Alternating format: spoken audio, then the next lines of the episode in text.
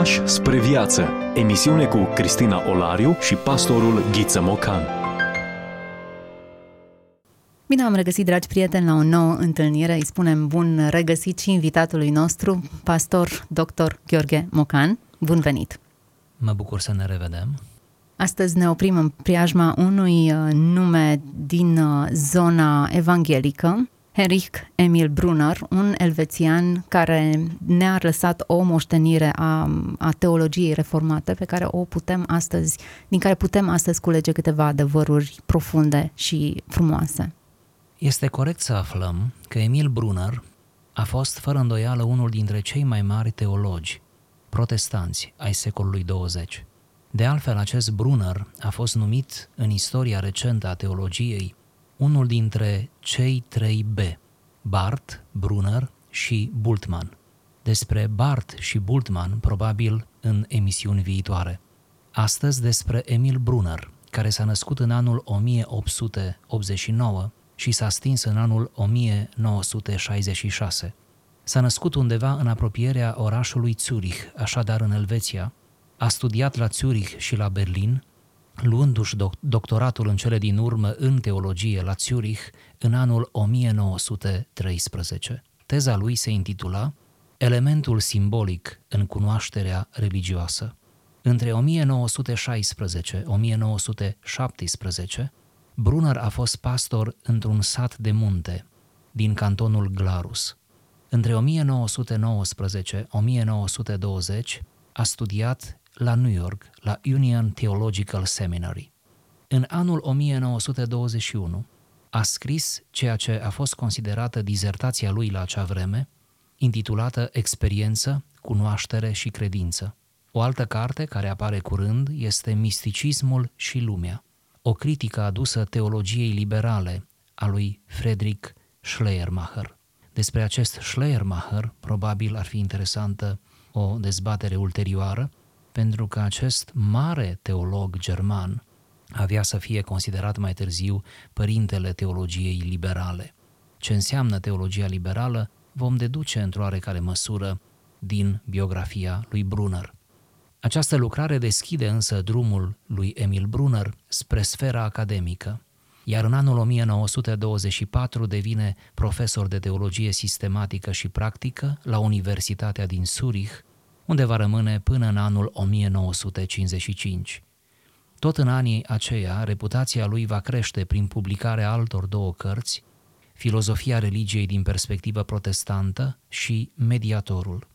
În anul 1932, răspunzând mai multor invitații de a conferenția în Europa și Statele Unite, aceste comunicări extrem de valoroase vor alcătui volumele Dumnezeu și omul și Imperativul divin. Mai târziu, în anul 1937 publică Omul în revoltă și Adevărul ca întâlnire. În 1938 se reîntoarce în America și acceptă să predea la Facultatea de Teologie din Princeton. Se întoarce apoi în Europa imediat după cel de-al doilea război mondial, fiind invitat să conferențieze la Universitatea Sfântul Andrei între 1947-1948 conferințe care vor fi reunite în volumul extrem de prețios Creștinism și civilizație. Spre finalul carierei academice va publica trei volume de dogmatică, Doctrina creștină despre Dumnezeu, Doctrina creștină a creației și răscumpărării și Doctrina creștină a credinței bisericii și a desăvârșirii. Aceste realizări scriitoricești, teologice, sunt acompaniate de o vizită ce o întreprinde în Japonia, o vizită care îi va lua vreo 2 ani, între 53 și 55, unde, unde pune bazele unei universități creștine, chiar în Tokyo. Această ispravă merită menționată așadar în acest scurt parcurs biografic. Apoi se întoarce în Elveția, de unde din nou dorește să se întoarcă în Japonia, pe drum însă suferă o hemoragie cerebrală care îi va afecta o parte a creierului implicit a funcțiilor vitale. Vor urma câteva luni de inactivitate, de suferință, o suferință cerebrală, și toate acestea vor conduce spre plecarea sa din această lume la 6 aprilie 1966. Aș dori să mai remarc un detaliu frumos despre Emil Brunner. din toată opera lui teologică, bogată, după cum se poate observa din cele deja enunțate, reiese o antropologie foarte frumoasă, asupra căreia s-au făcut deja studii savante, pentru că Emil Brunner privea omul dintr-o întreită perspectivă. În primul rând, omul și cunoașterea, sau teologia și filozofia științei, omul și Dumnezeu, aici intră în joc chestiunea ontologică, și omul și lumea, aici sigur cu multiple implicații etice. Mai adaug doar un detaliu și apoi vom trece la un prim citat. A fost alături de Karl Barth, colegul lui, de aceeași notorietate, după unii de o mai mare notorietate, Karl Barth, a fost așadar uh, Emil Brunner alături de Barth, uh, doi dintre promotorii așa numitului curent teologic numit neo-ortodoxie. Aici ortodoxie nu are conotație confesională, nu se referă la ortodoxia românească sau greacă, ci pur și simplu neortodoxia a debutat datorită crizei asociate cu deziluzia de după primul război mondial, când Europa și intelectualitatea vest-europeană a fost cuprinsă nu de, de o deprimare, am putea spune, la toate nivelele, și de asemenea Uh, această mișcare neortodoxă în teologie respinge scolastica protestantă și uh, neagă, luptă împotriva mișcării liberale protestante. Acum, liberalismul protestant, care s-a născut tot în spectrul germanic la sfârșitul secolului XIX, înseamnă, în uh, termeni foarte succinți, o punere la îndoială a divinității lui Hristos și, de asemenea, o punere la îndoială a autorității textului Sfintelor Scripturi. În fața acestei avalanșe liberale se ridică atât Karl Barth cât și Emil Brunner. Am făcut această prezentare poate un pic mai pe larg a biografiei lui Brunner, tocmai pentru că vorbim, zic eu, rar despre el, deși ar trebui poate să-l pomenim mai des, și din cauza faptului că el chiar a fost un reprezentant atât de valoros a teologiei apusene, protestant apusene, a secolului 20, cu multiple preocupări, după cum ați văzut și cu recunoașteri dintre cele mai ilustre. În limba română a apărut o carte de eseuri de-a lui Emil Brunner intitulată Temeiurile credinței creștine, carte pe care o recomandăm cu această ocazie și din care vor fi toate citatele ce vor urma. Eu zic să mergem înspre volum și citatele pe care le extragem din volumul pe care ni l-am propus să-l discutăm, ca să ne convingem mai bine cine a fost Emil Brunner, Volumul se intitulează Temeiurile credinței creștine și încercăm să răspundem câtorva întrebări legate de teologia pe care Brunner a adus-o în discuție. Sufletul poate suferi de o anemie acută. Sufletul poate flămânzi, la fel ca trupul. În vremurile noastre, omenirea suferă de o subnutriție cronică în plan spiritual. Doar tipărirea și vinderea a numeroase exemplare din Biblie nu reprezintă un ajutor suficient și chiar dacă oamenii vor citi această Biblie, nici aceasta nu va ajuta cu totul la rezolvarea problemei. Biblia poate hrăni din punct de vedere spiritual doar dacă este înțeleasă drept cuvântul lui Dumnezeu și este acceptată în mod personal ca atare. Însă, pentru mulți oameni, indiferent care este cauza acestei situații, Biblia nu este o carte care să poată fi asimilată. Ea nu răspunde nevoilor lor. Prin urmare, astfel de oameni vor avea nevoie de un interpret care să transpună formulările mărețe, dificile, stranii ale Bibliei în limbajul familiar al vieții de zi cu zi. După părerea mea, spunea Emil Brunner, adevărata sarcină a teologiei este aceea de a duce la îndeplinire această activitate. Trebuie să analizeze mesajul pe care Dumnezeu ni l-a transmis prin lucrarea pe care a înfăptuit-o în Isus Hristos, trebuie să îl analizeze suficient de mult și suficient de profund încât să-l poată transmite într-un mod simplu și inteligibil fiecărui om, în limbajul pe care îl utilizează el acum. Suntem ce consumăm. Hrănește-ți mintea cu adevărul ca să trăiești autentic. Asculți emisiunea Pași spre viață cu Cristina Olariu. Prin urmare, paragraful pe care ni l-am propus pentru lectură începe cu o reprezentare corectă a Bibliei. Biblia nu este o amuletă, nu este un, un nou idol pe care ni l-am făcut în cultura evanghelică, ci este cu o valoare profundă spirituală în momentul în care noi o tratăm drept cuvântul lui Dumnezeu. De la Luther și de la Calvin încoace, poate ar fi bine să-l pomenim numai pe Calvin, pentru că ne aflăm în context elvețian, nu ne îndoim de faptul că protestantismul a mizat aproape întreaga lui carte, ca să zic așa, pe Sfânta Scriptură, pe textul sacru. Prin urmare, este o surpriză cu atât mai plăcută și provocatoare ca unul dintre reprezentanții de seamă ai teologiei protestante, Emil Brunner, să rostească asemenea cuvinte, să plece de la această premiză surprinzătoare, cum că a poseda Biblia nu este îndeajuns, cum că a o avea și a o lectura fără atașament, fără dorința sinceră de a o studia, de a înțelege sensurile, de a o asimila apoi în viața de zi cu zi, deci doar a poseda Biblia și a o citi superficial nu rezolvă situația. În vremurile noastre, spunea el, și el spunea toate acestea în prima parte a secolului 20, dar cât de bine se potrivesc și azi, în vremurile noastre, citez, omenirea suferă de o subnutriție cronică în plan spiritual.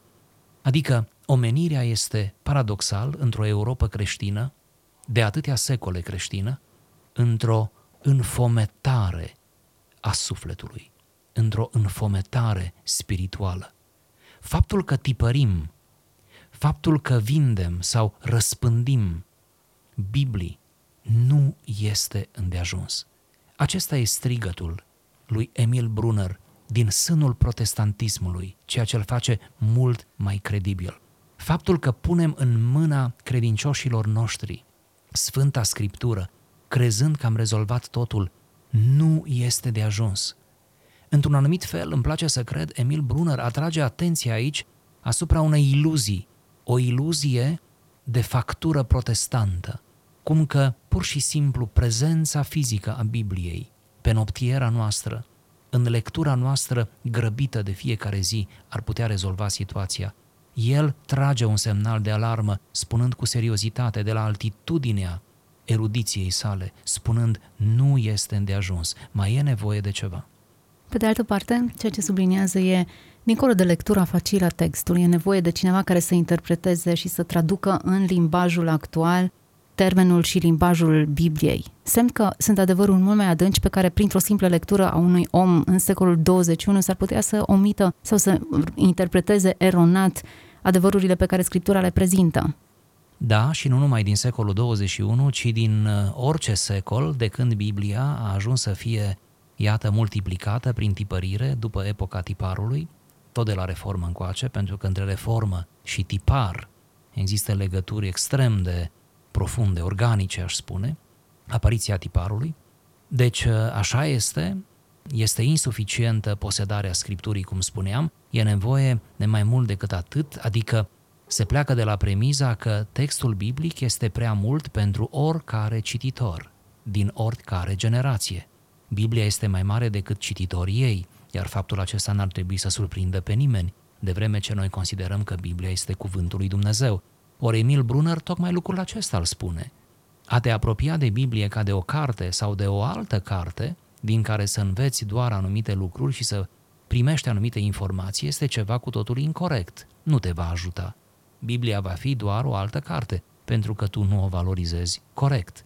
Însă a vedea în Biblie cuvântul lui Dumnezeu, a vedea în Biblie sau în textul ei modalitatea cea mai sigură prin care îți vorbește Dumnezeu, asta te pune într-o atitudine corectă. Cum deja spunea și cum subliniază așa de bine citatul nostru, Emil Brunner aici aduce înaintea noastră această nevoie fundamentală, nevoia de interpret, și asociază acestei nevoi rolul pe care îl are teologia din vremea lui și teologia din toate timpurile.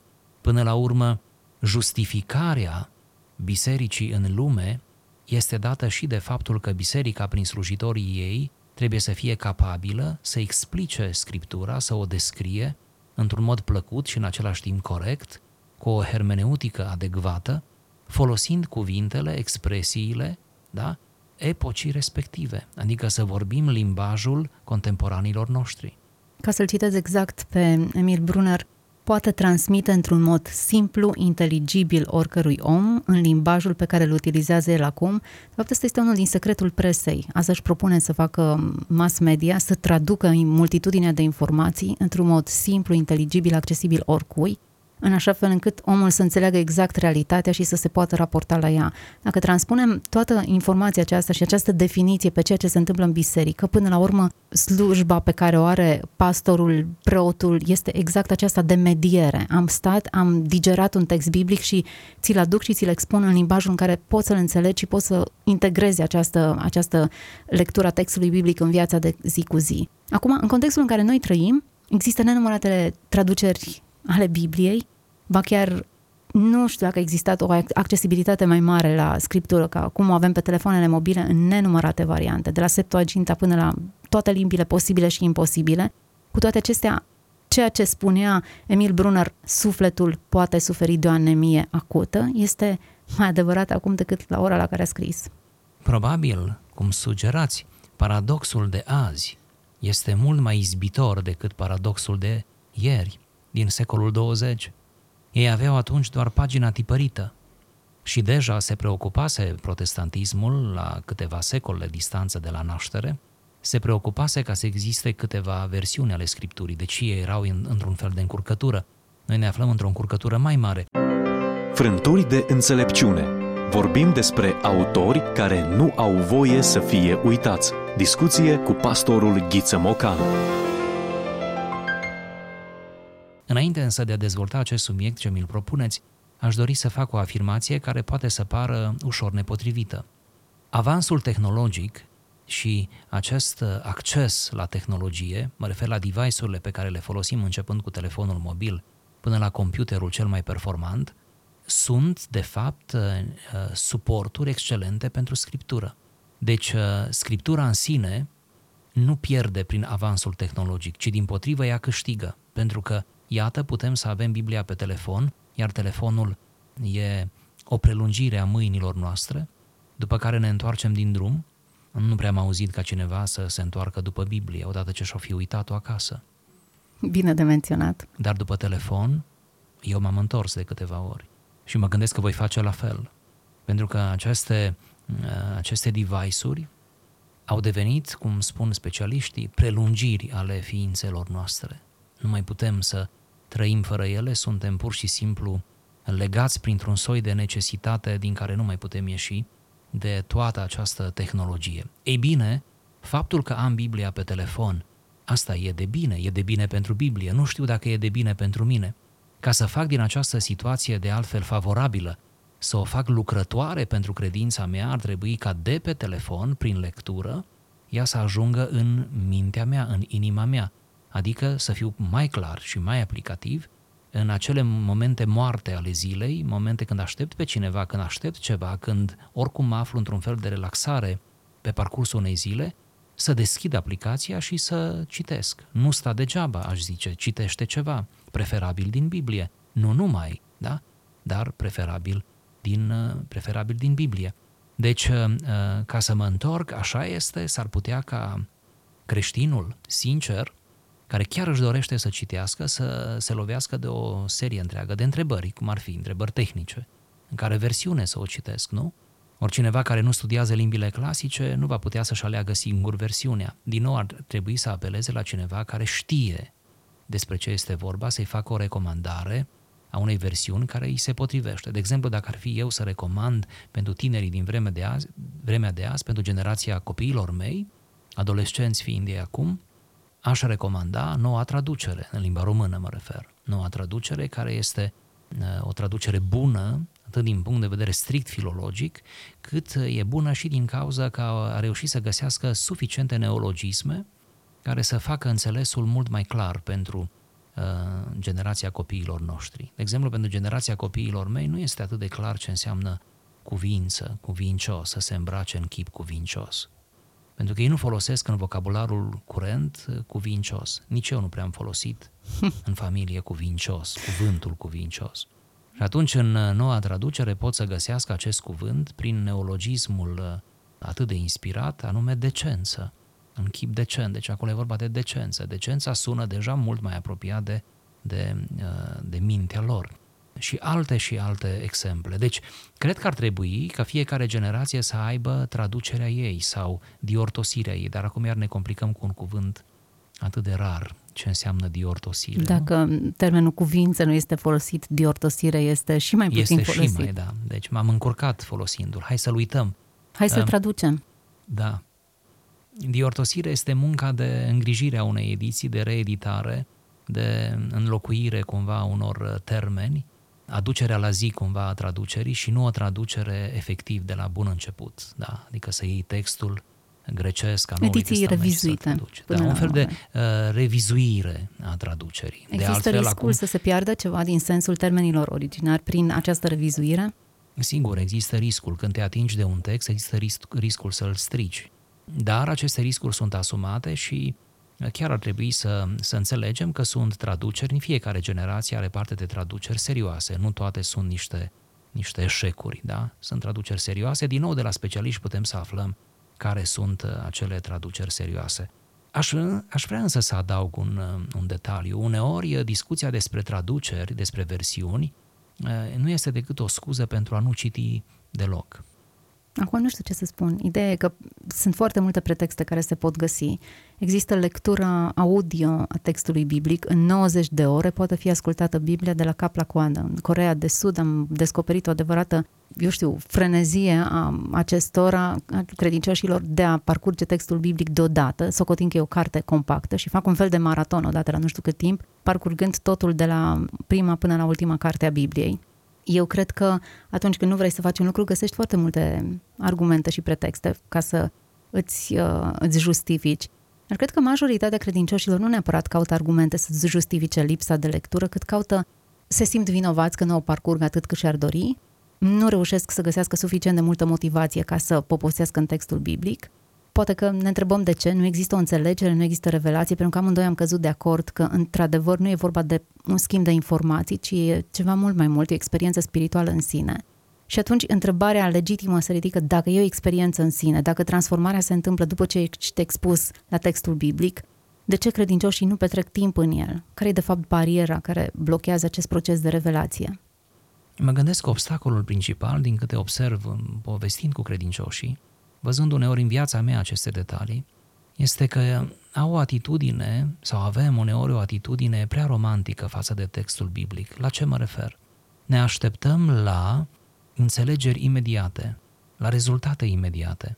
Ne așteptăm chiar la trăiri mistice, spirituale de o mare înălțime, în condițiile în care noi abia am deschis Scriptura.